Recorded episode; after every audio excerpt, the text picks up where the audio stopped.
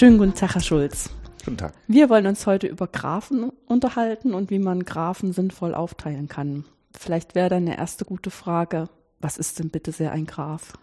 Also ein Graph ist am Ende nichts anderes als eine Menge von Punkten oder Knoten und einer Menge von Kanten, also Beziehungen zwischen, paarweise Beziehungen zwischen diesen Knoten, mit denen man dann alle möglichen Sachen äh, modellieren kann, wie zum Beispiel Freundschaftsbeziehungen in einem Freundschaftsgraph, wenn die Knoten gerade Personen be äh, beschreiben, äh, wie zum Beispiel auf Facebook, und die Kanten gerade dann da vorhanden sind, wenn äh, Personen miteinander befreundet sind, dann kriegt man da bidirektionale äh, Relationen und kann das äh, sehr gut beschreiben und alle möglichen äh, Sachen also bidirektional weist dann darauf hin, dass es in zwei Richtungen geht. Ähm, genau, also es gibt natürlich äh, erstmal ungerichtete Graphen und es gibt gerichtete Graphen. Und ungerichtete Graphen sind äh, also immer bigerichtet, das heißt, äh, ist eine äh, Beziehung, die sowohl von der einen Person auf die andere als auch von der anderen Person auf die ähm, ursprüngliche Person hm. bezogen ist. Eigentlich kann man sich das auch wie so einen Weg vorstellen, ne? den kann man in jeder von den beiden Richtungen gehen. Genau, genau, so ist das. Und ähm, was, also mit, mit Graphen kann man sehr, sehr viel Sachen modellieren. Ähm, Straßennetzwerke, Berechnungen von, also äh, Berechnungen in wissenschaftlichen Simulationen, ähm, also sehr, sehr viele Sachen. Es ist ein sehr, sehr allgemeines Konzept. Und dann braucht man Partitionierung häufig dafür, um genau eben diese Graphen in Stücke aufzuteilen. Hm. Das ist also, wenn Sie jetzt zum Beispiel sich darauf beziehen, dass man so ein Straßennetz darstellen will als Graphen, dann hat man sozusagen die Ortschaft, also erstmal ganz äh, ein bisschen auf einer abstrakten Ebene schon die Ortschaften als Punkte und Landstraßen, die die verbinden. Wenn man dann näher ranzoomt, hat man ja in der Ortschaft auch noch mehrere Kreuzungen, die dann wieder als Punkte ähm, genommen werden könnten oder als Knoten halt für den Graphen. Und dann sieht man schon äh, relativ schnell, dass ähm, auch so ein kleiner Ausschnitt auf der Landkarte schon ganz schön viele Objekte dann sind. Also viele Knoten, viele Kanten. Genau, also man kriegt dann sehr, sehr schnell sehr, sehr große Graphen. Mhm. Ähm, die man, also wenn die Graphen dann zu groß werden zum Beispiel, die man dann nicht mehr auf einem ähm, Prozessor beziehungsweise Computer halt halten kann. Und da kommt dann genau die Graphpartitionierung ins Spiel, unter anderem. Ähm, dass man nämlich genau diesen Graphen in eine Menge von gleich großen Stücken unterteilt. Das heißt, die Objekte, diese Knoten, ähm, werden zu Blöcken unterteilt, sodass möglichst wenig Kanten zwischen den Blöcken verlaufen, also möglichst wenig Beziehungen zwischen den Blöcken. Und auf der anderen Seite, dass die Blöcke alle ungefähr gleich groß sind. Mhm. So ist es zum Beispiel so, dass in wissenschaftlichen Simulationen äh, stehen die Knoten dann für Berechnung und Kanten für Kommunikation. Und wenn ich jetzt eine Anzahl von Prozessoren habe, um dieses wissenschaftliche Problem, wie zum Beispiel Lösen von partiellen Differentialgleichungen oder ähnliches, ähm, dann möchte ich eben genau die Berechnung gleichmäßig auf die Prozessoren verteilen und da Kommunikation in Netzwerken teuer ist, das heißt die Parallelisierung, die man da hat, ähm, ineffizient machen würde, möchte man die Kommunikation minimieren. Und das ist genau dann Graphpartitionierung. Hm. Das heißt, die ähm, Aufteilung der Rechenlast auf die Prozessoren ist schon ein relativ effektives Proze ähm, Konzept, aber die wird dadurch ausgebremst, wenn die Prozessoren zu viel miteinander Daten austauschen müssen. Genau, das ist genau der springende Punkt. Also hm. die ähm, die Aufteilung könnte man ja theoretisch auch trivial machen, nur müsste man dann, müssen die Prozessoren sehr, sehr viel miteinander reden. Die, durch das Miteinander reden entstehen Wartezeiten und dadurch ähm, ist die Parallelisierung dann ineffizient und deswegen macht man Graphpartitionierung, so dass man, dass die Prozessoren möglichst wenig miteinander reden müssen und alle ungefähr gleich viel äh, Arbeit haben, die mhm. sie zu tun haben. Naja, das Miteinanderreden hat ja dann auch immer so diesen Aspekt, dass man dann eventuell auch darauf warten muss, bis der andere fertig ist, ne? Genau. Also genau. ist jetzt ein bisschen witzig, weil wir uns ja auch gerade unterhalten und miteinander reden, aber ähm, das nicht aufteilen. Mhm. Ja, ähm, das heißt, ähm, das mit diesem sozusagen mit dem Modellierungstool der Graph ist ein relativ universell einsetzbares ähm, Gerät und kommt dann, also wir haben jetzt ja auch schon ganz viele verschiedene Sachen, also ein bisschen im Gespräch gehabt. Also Kartografie, Aufteilung von wissenschaftlichen Berechnungen. Um Genau, also es gibt, gibt zahlreiche, viel, viel mehr Anwendungen als das, was wir gerade eben schon besprochen haben. Ja. Ähm, eine, also mehrere wichtige Anwendungen sind zum Beispiel noch äh, tatsächlich eben dieses Aufteilen von diesen Straßennetzwerken. Ja. Wenn ich jetzt ein, ein großes Unternehmen bin, sagen wir mal Google, Microsoft oder ähnliches, und ich möchte einen Service anbieten, der mir zum Beispiel dem Enduser kürzeste Wege Anfragen berechnet. Dann gibt's da ein klassisches Verfahren, um kürzeste Wege zu berechnen. Das heißt, der User sagt erstmal auf seinem, äh, auf seinem Computer, in seinem Browser, ich möchte von Berlin nach Hamburg fahren. Und dann gibt's äh, in der Informatik klassische Verfahren, wie zum Beispiel Dijkstras Algorithmus, der kann kürzeste Wege berechnen. Nur ist das so, dass der Algorithmus sehr, sehr teuer ist auf diesen großen Graphen. Das heißt, man musste man mehrere Sekunden warten, bis tatsächlich der kürzeste Weg berechnet wurde. Das heißt, was die ähm, Informatik dann gemacht hat, ist zu sagen, ja, man geht ein Stück weg davon und versucht ähm, eine Technik zu verwenden, die sich äh, mit, wo man mit Vorberechnung die kürzeste Wegeanfragen beschleunigen kann. Und eine von diesen äh, Techniken benutzt eben genau Graphpartitionierung. Das heißt, man partitioniert dieses Straßennetzwerk äh, einmal in eine bestimmte Anzahl Blöcke vor und kann dadurch mit äh, geschickten Algorithmen wieder dann diese kürzeste Wegeanfragen äh, beschleunigen. Hm. Und das hat zur Folge, dass wenn ich als Unternehmen äh, diese kurze We kürzeste Wegeanfragen beantworten möchte, ähm, kann ich das zum einen viel schneller tun, das heißt, der User muss weniger warten. Zum anderen spare ich dadurch einiges an Rechenzeit, weil ich die Rechenzeit ja auf meinen Servern äh, ausführen muss und äh, beziehungsweise die Berechnung auf meinen Servern durchführen muss und dadurch dann tatsächlich ähm, effizient Geld spare, dadurch, dass ich weniger rechnen muss, um den Service dem User zur Verfügung zu stellen. Hm. Ja, das ist einem manchmal gar nicht so bewusst, dass das mit dem Rechnen auch wirklich Geld kostet. Ne? Mhm, also genau. weil man immer nur so vor Augen hat, das kostet halt Geld, einen Rechner zu kaufen. Okay, das hat man auch privat schon erlebt. Aber dass es halt bei diesen großen Firmen, die halt sehr viele Rechner haben, auch zum Beispiel wirklich um Strom geht, um Abwärme und letztendlich auch um Arbeitszeit von Leuten, die das dann ähm, aufrechterhalten müssen. Technikern und auch Leuten, die das programmieren. Das kostet halt alles Geld. Die brauchen dann auch Zeit, um diese Anfragen mit zu bearbeiten. Genau. Mhm. Genau, und eine andere wichtige Anwendung, und auch das hatten wir ja schon so ein bisschen durchklingen lassen, wenn ich zum Beispiel ein großes soziales Netzwerk habe wie Facebook, mhm. dann ist das tatsächlich so, dass das in allererster Linie erstmal gar nicht auf einen Prozessor passt, auf, auf einen Computer. Also das ganze Facebook-Netzwerk kann man sich leicht vorstellen, das hat eine Milliarde, also mehr als eine Milliarde Knoten, äh, dadurch, dass da halt mehr als eine Milliarde Nutzer drauf sind und dann mehr als 100 Milliarden von äh, Freundschaftsbeziehungen in diesem Netzwerk und das passt natürlich nicht mehr auf einen Computer. Das heißt, man muss Verfahren haben, die, die, die dieses Netzwerk effizient auf Prozessoren verteilen, um dann tatsächlich ähm, überhaupt erstmal das System zum Laufen zu bringen und dann möchte man natürlich auch wieder äh, wenig Kommunikation zwischen den Prozessoren haben, um da auch wieder Geld zu sparen. Hm. Ja, da kann man sich auch schon ein bisschen vorstellen, wie man das vielleicht machen könnte mit dem Aufteilen, ne? weil es halt nicht so wahrscheinlich ist, dass jetzt unbedingt so ganz viele deutsche Beziehungen nach Nordkorea haben oder dass es eben so bestimmte Klumpen gibt von Interessensgemeinschaften wie, was weiß ich, Film und Musik und sowas. Und ähm, da gibt's dann nicht immer unbedingt einen Durchschnitt, da kann man das schon so ein bisschen aufteilen. Genau. Aber ich ähm, denke, die, die ähm, Anwendung von Graphenaufteilung jetzt aus, aus Ihrer Sicht ist ja mehr so, dass Sie nicht thematisch vorgehen wollen, sondern Sie wollen eigentlich Eigenschaften ausnutzen, die jetzt sozusagen in der Graphstruktur liegen. Also sozusagen sowas wie viele ähm, Wege gehen weg von einem Knoten, wie sehr ist das miteinander verbunden, dass man es irgendwo da aufteilt, wo möglichst wenig Verbindung vorhanden ist. Was sind denn da so ähm, prinzipielle Ideen an der Art der Aufteilung, die Sie jetzt vorangebracht haben?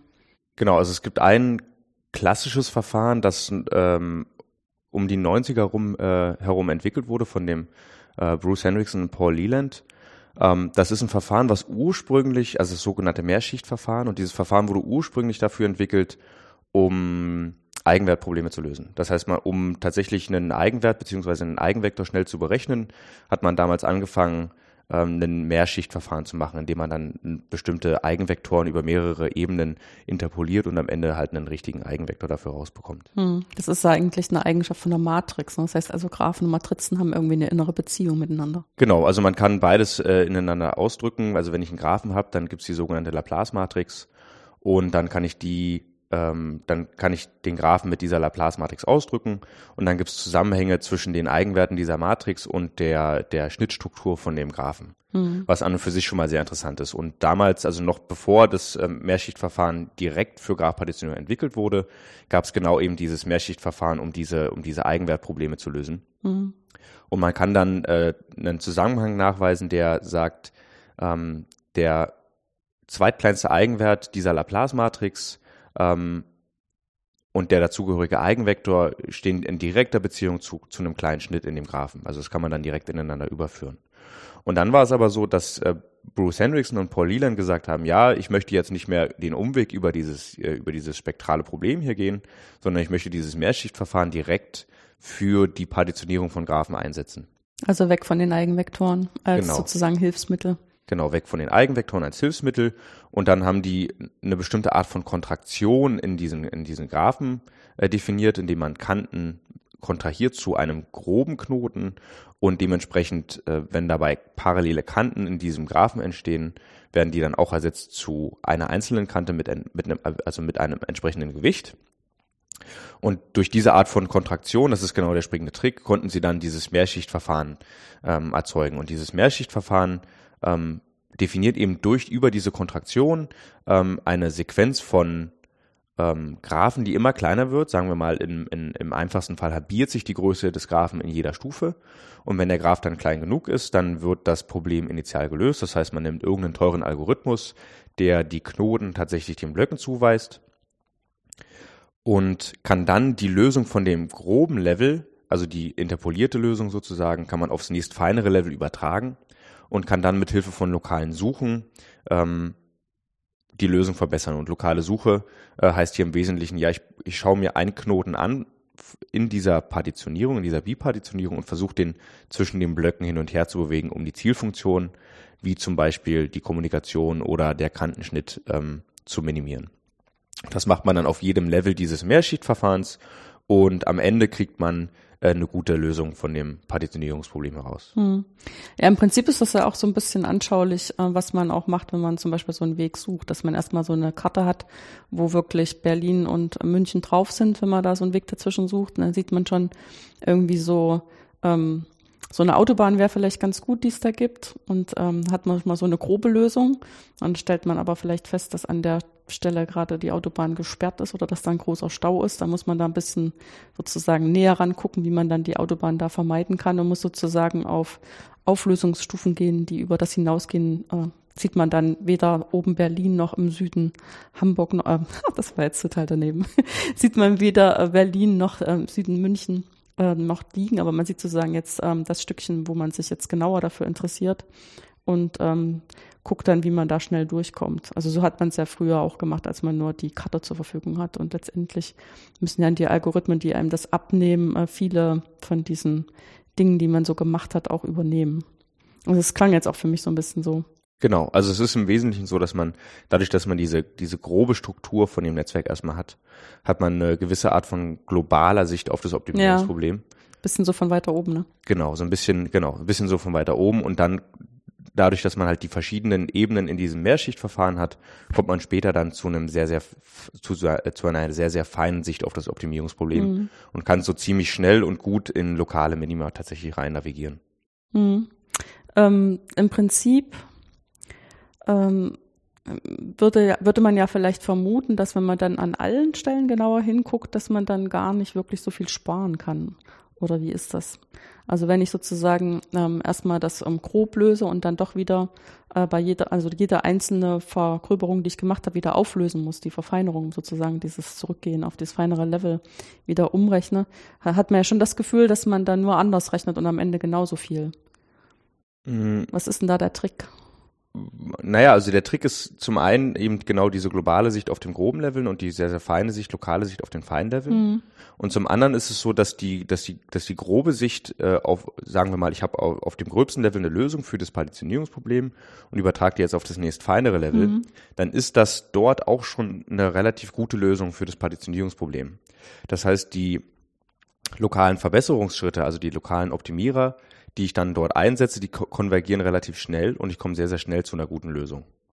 Okay, also das sind einfach auch andersartige Verfahren, die viel effektiver arbeiten können. Genau. Ah, das kann ich mir vorstellen, dass das dann auf alle Fälle auch zur Beschleunigung führt. Ähm, jetzt klingt das ja auch schon so ein bisschen, also die, diese Dijkstra-Geschichten, die gibt's ja so ungefähr seit 50 Jahren, bisschen länger wahrscheinlich schon, seit mhm. den 60er Jahren des letzten Jahrhunderts. Und ähm, im Prinzip auch dieses Arbeiten mit Graphen, die dann sehr schnell sehr groß werden, sind ja auch ähm, traditionell sehr viel benutzt werden, um auch so Arbeitsabläufe zu optimieren. Das heißt, da gibt's auch relativ viel Also was auch immer weiter gewachsen ist an Literatur, an Programmen, an Ideen. Und man hat dann so ein bisschen das Gefühl, wenn man dann nach 50 Jahren dazu stößt und will da selber noch was machen, äh, da ist schon mal alles ausprobiert worden und alles schon mal gemacht worden. Ähm, wieso gibt es da eigentlich noch neue Ideen, die dann wirklich noch was ähm, nach vorne bringen, so dass man das Gefühl hat, ähm, das ist echt ähm, hilfreich? Also ich versuche das mal so zu erklären, wie bei uns die, die Geschichte war, wie wir da mit, mit Graphadditionierung angefangen haben. Also es war so, dass wir ähm, zu meiner Diplomarbeit damals noch, ähm, also 2009, ähm, angefangen haben, einen skalierbar parallelen verteilten Speicher, ähm, parallel, also verteilt speicherparallelen Algorithmus für Graphpartitionierung zu entwickeln. Hm. Sollte man vielleicht mal sagen, was skalierbar ist. Genau, skalierbar heißt, dass, dass äh, die Laufzeit sich äh, effizient, äh, also ähm, effektiv reduziert, wenn ich mehr Prozessoren verwende, um das Problem ja. zu lösen. Also in, in einer idealen Welt, wenn ich jetzt zehn Prozessoren statt ein zur Verfügung hätte, würde ich auch gerne nur ein Zehntel der Zeit brauchen. Genau. Das ist natürlich nicht wahr, aber sozusagen, wenn ich auf sieben oder acht komme, da bin ich eigentlich schon ziemlich froh. Genau, also das nennt man dann skalierbar mhm. und ähm, ähm, genau, das ist das Ziel von so einem, von so einer Parallelisierung, die man da eigentlich ja. hat. Und dann hatten wir 2009 zwei Diplomarbeiten, einmal die Diplomarbeit von dem Manuel Holtgreve und einmal äh, meine Diplomarbeit. Und der Manuel Holtgreve hat sich in dem Zusammenhang mit dem, mit dem Vergröberungsteil beschäftigt, das heißt eben genau diese Sequenz von Graphen erstmal zu erzeugen. Und ich habe mich mit dem Verfeinerungsteil dieses Mehrschichtsverfahrens beschäftigt, das heißt eben genau diese lokalen Suchen durchzuführen. Und dann haben wir festgestellt, dass durch relativ einfache Methoden auf beiden Seiten ähm, wir schon Verbesserungen in international anerkannten Benchmarks erzielen konnten, obwohl das ein paralleler Partitionierer war. Ähm, normalerweise ist das so, dass parallele Partitionierer schlechtere Lösungsqualität liefern als sequentielle äh, Graph-Partitionierer. Hm, das hat aber wahrscheinlich irgendwas mit der klassischen Geschichte zu tun, ne? weil man irgendwie in diese sequenzielle Welt hat man schon so viel investiert und das kommt auch unserer Vorstellungskraft irgendwie näher. Und das mit diesem Parallelisieren, das ist irgendwie was, da muss man so erst auch mal richtig reindenken, wie man das jetzt so macht, wie Sie gesagt haben, dass das skaliert. Also dass es wirklich so aufteilt, dass die Kommunikation äh, nicht wieder alles zunichte macht. Ähm, na, naja, also wenn man das parallelisiert, dieses Verfahren, dieses Mehrschichtverfahren, hat man vor allem das Problem, dass man nicht die globale Sicht hat, die man gerne hätte, wie der sequentielle Algorithmus hat. Und deswegen kommt man in der Regel zu schlechterer Lösungsqualität insgesamt. Mhm. Genau. Also wir hatten dann festgestellt, dass durch relativ einfache Verfahren wir verbesserte Lösungsqualität erhalten können. Und das war quasi der Startpunkt für meine äh, Dissertation beziehungsweise meine Promotion. Wir haben gesagt, wir möchten jetzt das Mehrschichtverfahren nehmen und jede einzelne Komponente von dem Mehrschichtverfahren erstmal sequenziell auf den Prüfstand stellen. Hm. Und also, genau das also sozusagen in der klassischen Variante, wie Buch eins nach dem anderen abgearbeitet wird und es wird gar nicht auf Prozessoren aufgeteilt. Das genau, ist sequenziell. Genau. Hm. Also das sequenziell heißt, ja. dass wir das Problem erstmal auf einem Prozessor lösen genau. und dann mit dem Ziel, möglichst hohe Lösungsqualität zu erhalten. Also mhm. möglichst wenig Kanten zwischen den Blöcken laufen zu haben in, dem, in der finalen Lösung. Genau. Und dann haben wir darauf auch, also wir haben dann erstmal alle, tatsächlich alle Komponenten von diesem Mehrschichtverfahren angeschaut und haben dann darauf an, äh, aufbauend tatsächlich noch andere Verfahren entwickelt, wie zum Beispiel evolutionäre Algorithmen, um nochmal besser zu werden. Oder auch Verfahren, die tatsächlich Fälle betrachten, die vorher nicht betrachtet wurden. Also zum Beispiel gibt es den Fall, wo die Blöcke tatsächlich exakt gleich groß sein müssen, sondern äh, und nicht nur ungefähr gleich groß. Ähm, und da sind die lokalen Suchen auch nochmal sehr, sehr viel schwieriger, als ähm, wenn man das tatsächlich ein bisschen im Balance zulässt für die Blöcke. Hm. Ja, das kann ich mir vorstellen. Das ist immer so ein Problem, wenn man es genau machen muss. Genau. So ungefähr geht eigentlich meistens ganz gut, aber genau ist meistens ein ziemlicher Mehraufwand. Hm. Mhm. Aber ich meine, wenn man so ein äh, Haus baut, dann muss man ja auch darauf achten, dass die Teile dann genau aufeinander passen, sonst hat man es am Ende nicht gerade und das will man auch nicht. Genau. Ähm, das, was jetzt äh, noch viel war, das Wort evolutionärer Algorithmus. Da sollte man vielleicht auch mal dazu sagen, was das prinzipiell ist. Also so ein evolutionärer Algorithmus ist eigentlich eine ganz spannende Sache. Also finde ich übrigens auch. Also in der Evolution hat man ja ähm, so Konzepte wie äh, Rekombination, Mutation, äh, man hat äh, Individuen und Fitness. Und jetzt kann man in der Informatik äh, Algorithmen definieren, die genau das nachahmen. Man sagt dann zum Beispiel in der Graphpartitionierung, dass ein Individuum gerade genau eine Partition von dem Graphen ist. Mhm. Und dann kann man durch äh, geschicktes Definieren von diesen Rekombinationsoperatoren ähm, wieder ein, ein neues Individuum erzeugen. Das heißt, man nimmt zwei Partitionen und durch diese Rekombinationsoperation kriegt man dann eine neue äh, Partition. Und das Ziel dieser Rekombinationsoperation ist dann genau die guten Eigenschaften, das heißt in unserem Fall die guten Schnitte mhm. der Eingabepartition in die neue Ausgabepartition zu übertragen. Und wenn man diese, äh, diese Kombinationsoperation geschickt definiert, dann kann man auf der Population immer wieder diese Rekombinationsoperation ausführen und kriegt dann immer wieder eine verbesserte Population über die Zeit und kriegt dadurch dann am Ende einen Algorithmus, der ähm, sozusagen noch sehr, sehr viel mehr Sicht auf das Optimierungsproblem hat. Hm. Das heißt, man lässt sich das so entwickeln. Also das ist dieses, was in diesem Evolutionsalgorithmus drinsteckt, ne? Genau. Also man hat dann die, die Fitness von den Individuen und die Fitness von der Population und die entwickelt sich dann über die Zeit hinweg immer, wird dann immer besser und ähm, man kriegt dann so nochmal bessere Lösungen. Hm. Genau. Ja, ich meine, die Krux steckt natürlich dann da drin, ähm, die Idee, wie ich das rekombiniere, ne? Genau, also da gibt's verschiedene Verfahren und auch die haben wir tatsächlich dann nochmal verbessern können. Hm. Ja, also ich finde das auch voll faszinierend, äh, schon als Idee mit dem evolutionären Algorithmus, weil das auch nochmal eine ganz andere Herangehensweise ist, als sich immer vorzustellen, ich muss jetzt genau immer Schritt A, B, C hintereinander weg und dann kann ich beweisen, dass ich, was weiß ich, in N-Schritten habe ich das optimal gelöst. Und man ist mehr so spielerisch, mhm. wenn man es ähm, mal zugespitzt ausdrücken will. Genau. Und dieses evolutionäre Framework kann man halt auf sehr, sehr viele ähm, Optimierungsprobleme anwenden. Also wir haben zum Beispiel äh, demnächst jetzt einen evolutionären Algorithmus für maximale Independent Sets entwickelt. Ähm, oder es gibt auch äh, evolutionäre Algorithmen für Graphhärungsprobleme und das, das Feld ist sehr, sehr, sehr, sehr, sehr, sehr, sehr groß. Hm, ja. Ich glaube, das geht auch erst noch so richtig los. Der Punkt ist halt, dass man, ähm, um diese Art von Sachen machen zu können, auch die entsprechende Rechenkraft braucht. Und ich glaube, so richtig lange haben wir die auch noch nicht. Genau. Ja. Ähm, jetzt ähm, habe ich sie so ein bisschen aus dem Fluss gebracht, dann, weil ich nach evolutionären Algorithmen gefragt hatte. Äh, wir waren ja gerade noch dabei, wie sie jetzt Stück für Stück sich den, das Programm gemacht haben für ihre Dissertation. Das heißt, sie haben sich also jetzt genau angeguckt, was gibt es und haben das alles ähm, verbessert. Zum Beispiel, indem sie evolutionäre Algorithmen auch mit einbezogen haben, wo vorher nur klassische Algorithmen implementiert waren. Ähm, ja, also es ist folgendermaßen, also zunächst mal gab das vorher schon evolutionäre Algorithmen mhm. für Graph-Partitionierung, die waren allerdings nicht so gut. Ja. Ähm, das heißt, da war definitiv Verbesserungspotenzial und das haben wir dann ähm, dementsprechend auch umgesetzt. Und zum anderen haben wir dann äh, tatsächlich die einzelnen Komponenten von dem Mehrschichtverfahren, damit haben wir gestartet, ja. ähm, wie eben die Vergröberung und die Verfeinerung des Verfahrens, des Mehrschichtverfahrens äh, auf den Prüfstand gestellt. Das kann man sich jetzt so vorstellen, dass man zum Beispiel bei der Kontraktionsseite verbesserte Algorithmen für die, für die, für die Kontraktion verwendet. Ein häufiges Verfahren, ähm, um einen groben Graphen zu erstellen, ist erstmal zunächst ein Matching in dem Graphen zu berechnen. Ein Matching ist äh, also nichts anderes als eine Menge von Kanten, die paarweise jeweils nicht adjazent sind. Und adjazent heißt hier, dass die Kante ver verbunden ist zu einem Knoten.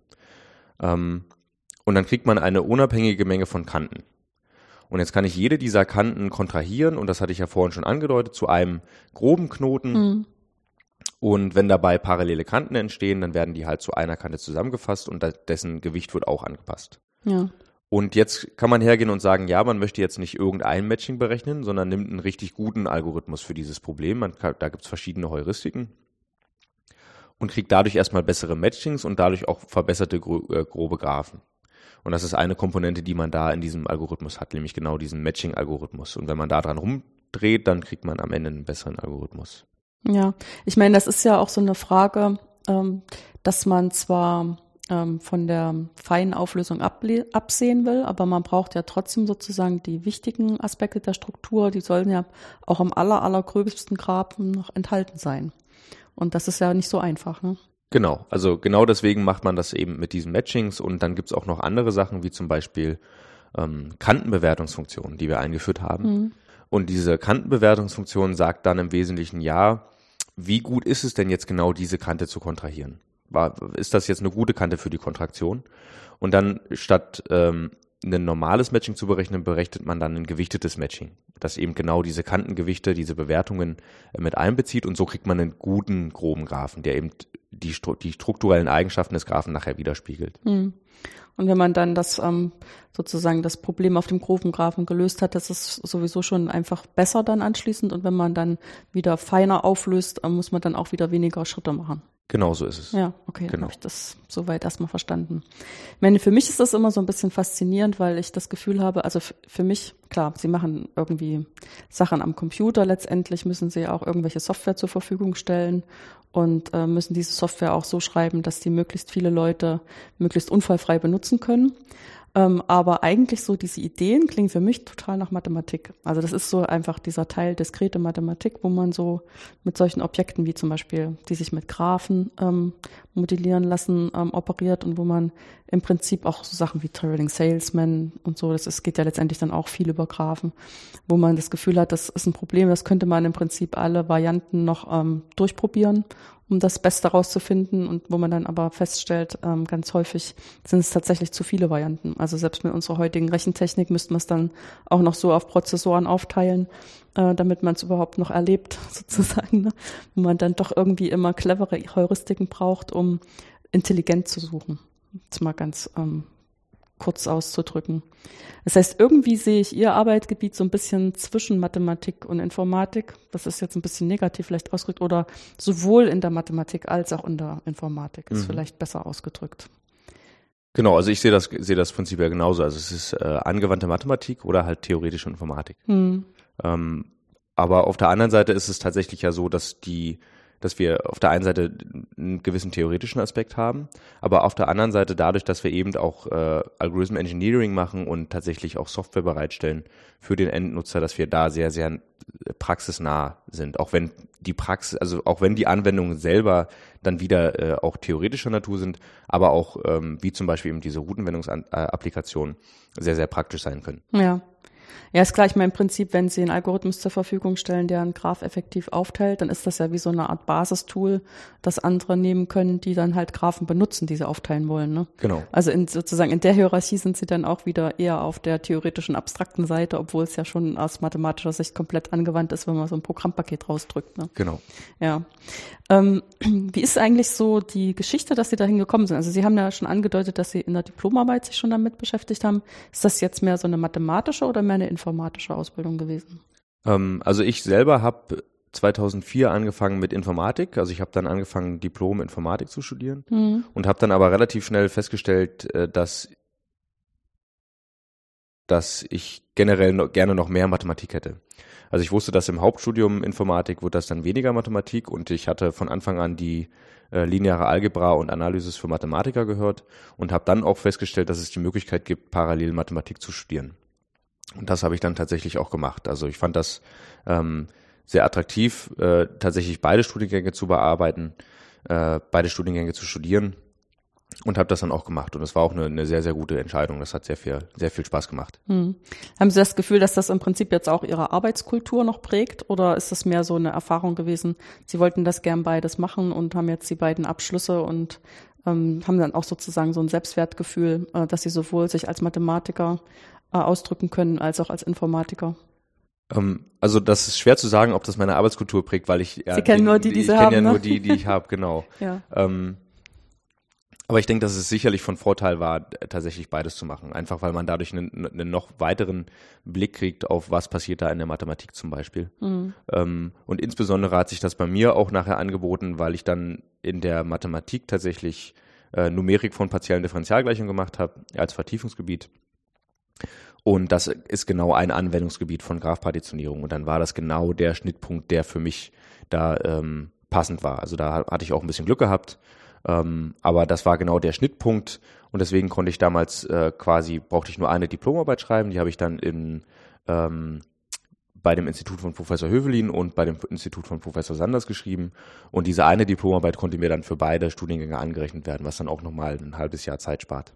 Ja, okay, das klingt echt klasse. Ja, das ist dann auch schon, ich meine, klar, das ist, bleibt ja trotzdem so ein bisschen interdisziplinär, ne, weil sie an alle Aspekte dann berücksichtigen müssen.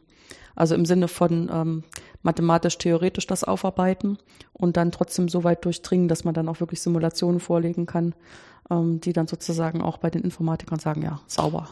Genau. Ja, ich meine, wir haben ja auch immer mal so diese hybriden Studiengänge, die das in sich eingebaut haben, so wie Technomathematik und Wirtschaftsmathematik, wo die Absolventen sich dann auch ein bisschen aussuchen können, wo sie ihre Abschlussarbeiten schreiben. Also zum Beispiel eben als Mathematiker in irgendeine Firma zu gehen und was zu machen, wo man dann immer noch schauen muss, bleibt das noch eine Mathematikdiplomarbeit? Also ist da sozusagen in Anführungsstrichen genug Mathematik drin oder sieht man sozusagen der Arbeit an, dass sie mit einem mathematischen Blick gemacht worden ist? Mhm. Ähm, und genauso auch ähm, bei den Wirtschaftsmathematikern. Und bei ihnen war es ja im Prinzip dann schon so eingebaut bei den zwei Betreuern, ne? dass die dann genau. ein bisschen gucken, dass das auch passt. Ähm, ich habe auch immer das Gefühl, dass diese, diese Art von angewandter Mathematik das auch so ein bisschen eingebaut hat, dass man also einerseits ähm, viele Leute trifft aus anderen Fachgebieten, die ganz ähnliche Sachen machen. Und man dann immer feststellt, es ist ganz gut, mal mit denen zu reden, weil immer jeder so ein bisschen so einen anderen Standpunkt hat. Mhm. Und auch, dass man, wenn man versucht, einfach nur am eigenen Fachgebiet zu bleiben, ähm, dann immer wieder anstößt. Also was weiß ich, wenn ich halt ähm, hergehe und will eine Strömungssimulation machen und ähm, brauche halt ähm, ein fein aufgelöstes Gitter, dann stelle ich halt fest, also ohne Graphenpartitionierung wenn ich die jetzt auch noch selber programmieren will, das überfordert mich dann irgendwie. Da bin ich ja ganz froh, wenn es sowas gibt. Und da hat man dann auf einmal diesen Schulterschluss zwischen ähm, theoretischer Informatik und ähm, partiellen Differentialgleichungen, die versuchen, irgendwelche physikalischen Probleme zu lösen. Mhm. Ähm, Im Prinzip ist das ja schon so, ähm, dass man Informatik eigentlich an vielen Universitäten in Deutschland studieren kann. Also ich bin jetzt vielleicht nicht ganz auf dem Stand wie bei Mathematik. Wieso haben Sie ja eigentlich ausgerechnet in Karlsruhe angefangen, Informatik zu studieren?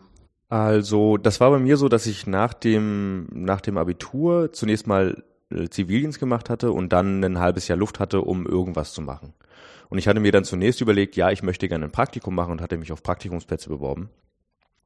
Allerdings war das Finden von Praktikumsplätzen nicht so einfach, weil die in der Regel zu mir gesagt haben, ja, wir nehmen sie nur, wenn sie ein Pflichtpraktikum machen müssen. Das heißt, was ich dann gemacht habe, ist äh, zu sagen, ja, ich brauche ein Pflichtpraktikum und ähm, ich bewerbe mich natürlich an der an der äh, an einer Fra äh, an einer FH. Und das führte dann dazu, dass ich tatsächlich einen Praktikumsplatz bekommen habe. Allerdings mein Chef dann gesagt hat, weil er halt gesehen hat, wie ich arbeite, ähm, warum ich denn an der, an der FH studieren möchte. Ich sollte doch lieber zu äh, einer der besten Universitäten in Deutschland gehen, nämlich Karlsruhe, äh, Universität Karlsruhe damals noch. Ähm, und das war für mich zum einen äh, eine gute Motivation äh, meinen Eltern gegenüber. Ich kannte dann sagen, ja, äh, mein Chef hat gesagt, ich soll hier nach Karlsruhe gehen. Das war gut, um aus Berlin tatsächlich wegzukommen. Ähm, und ich würde das tatsächlich auch äh, tatsächlich wieder machen. Also Karlsruhe ist eine sehr, sehr schöne äh, Universität, hat einen sehr, sehr schönen Campus. Ähm, und während meines Studiums hat es mir hier auch an äh, tatsächlich nichts gefehlt. Also es war äh, wirklich sehr, sehr schön hier zu studieren. Sehr, sehr viel Spaß gemacht. Ich denke mal, es ist auch ähm, ein ganz gutes Zeichen, wenn Sie das geschafft haben, für Ihre Diplomarbeit diese Zusammenarbeit zwischen Informatik und Mathematik stiften zu können. Ne? Mhm. Also ich denke auch, das ist nach wie vor nicht unbedingt Standard, dass man das schafft. Ich meine, es gibt schon auch Universitäten, wo das im Prinzip auch in einer Fakultät zusammen ist, Informatik und Mathematik. Das heißt aber nicht, dass die unbedingt so gut zusammenarbeiten, dass man sich einen Diplomanten teilen würde. Mhm. Und sozusagen sich auch noch darüber freut, weil die Ergebnisse einem selber was nutzen. Mhm. Ja. Genau. Also bei uns ist es tatsächlich in Karlsruhe hier so, dass wir sehr, sehr viel interdisziplinär, also interdisziplinär auch machen und sehr, sehr viel untereinander auch kooperieren. Und das macht auch sehr, sehr viel Spaß. Mhm. Ähm, also zum einen äh, in der Fakultät, die verschiedenen Arbeitsgruppen arbeiten sehr, sehr viel zusammen. Ähm, und dann auch tatsächlich äh, wir, sage ich, also in meinem Fall jetzt zum Beispiel äh, eben die Kooperation mit Professor Hövelin mhm. oder mit Professor Wieners, wo wir auch dann den Partitionierer eingesetzt haben für äh, Simulationen und äh, dergleichen. Ja, also da muss ich jetzt dazu sagen, dass der Professor Wieners und Professor Hövelin sind beides Mathematiker im angewandten Institut genau. gewesen. Genau, genau Herr Wieners ist noch da, Hövelin ist inzwischen angewandter Mathematiker in Heidelberg, mhm. aber macht immer noch Strömungen. Das heißt, ähm, da gibt es so eine ich sag mal, kann man ruhig schon mal Tradition sagen, auch wenn wir beide das noch nicht so lange genau. verfolgen, genau. Und äh, dass es da eine fruchtbare Zusammenarbeit gibt. Ähm, jetzt liegt ja Ihre Promotion schon so ein kleines bisschen zurück. Was sind denn so im Moment Ihre Pläne, beziehungsweise wohin soll es dann weitergehen? Also ich möchte in erster Linie auf jeden Fall noch Auslandserfahrung sammeln. Das ist sehr, sehr wichtig für einen jungen Wissenschaftler. Ähm, vor allem, weil ich tatsächlich irgendwann mal Professor sein möchte oder Professor werden möchte. Und dann muss man natürlich auch noch Auslandserfahrung sammeln. Und äh, das versuchen wir äh, definitiv äh, hinzukriegen noch in den nächsten Jahren. Hm.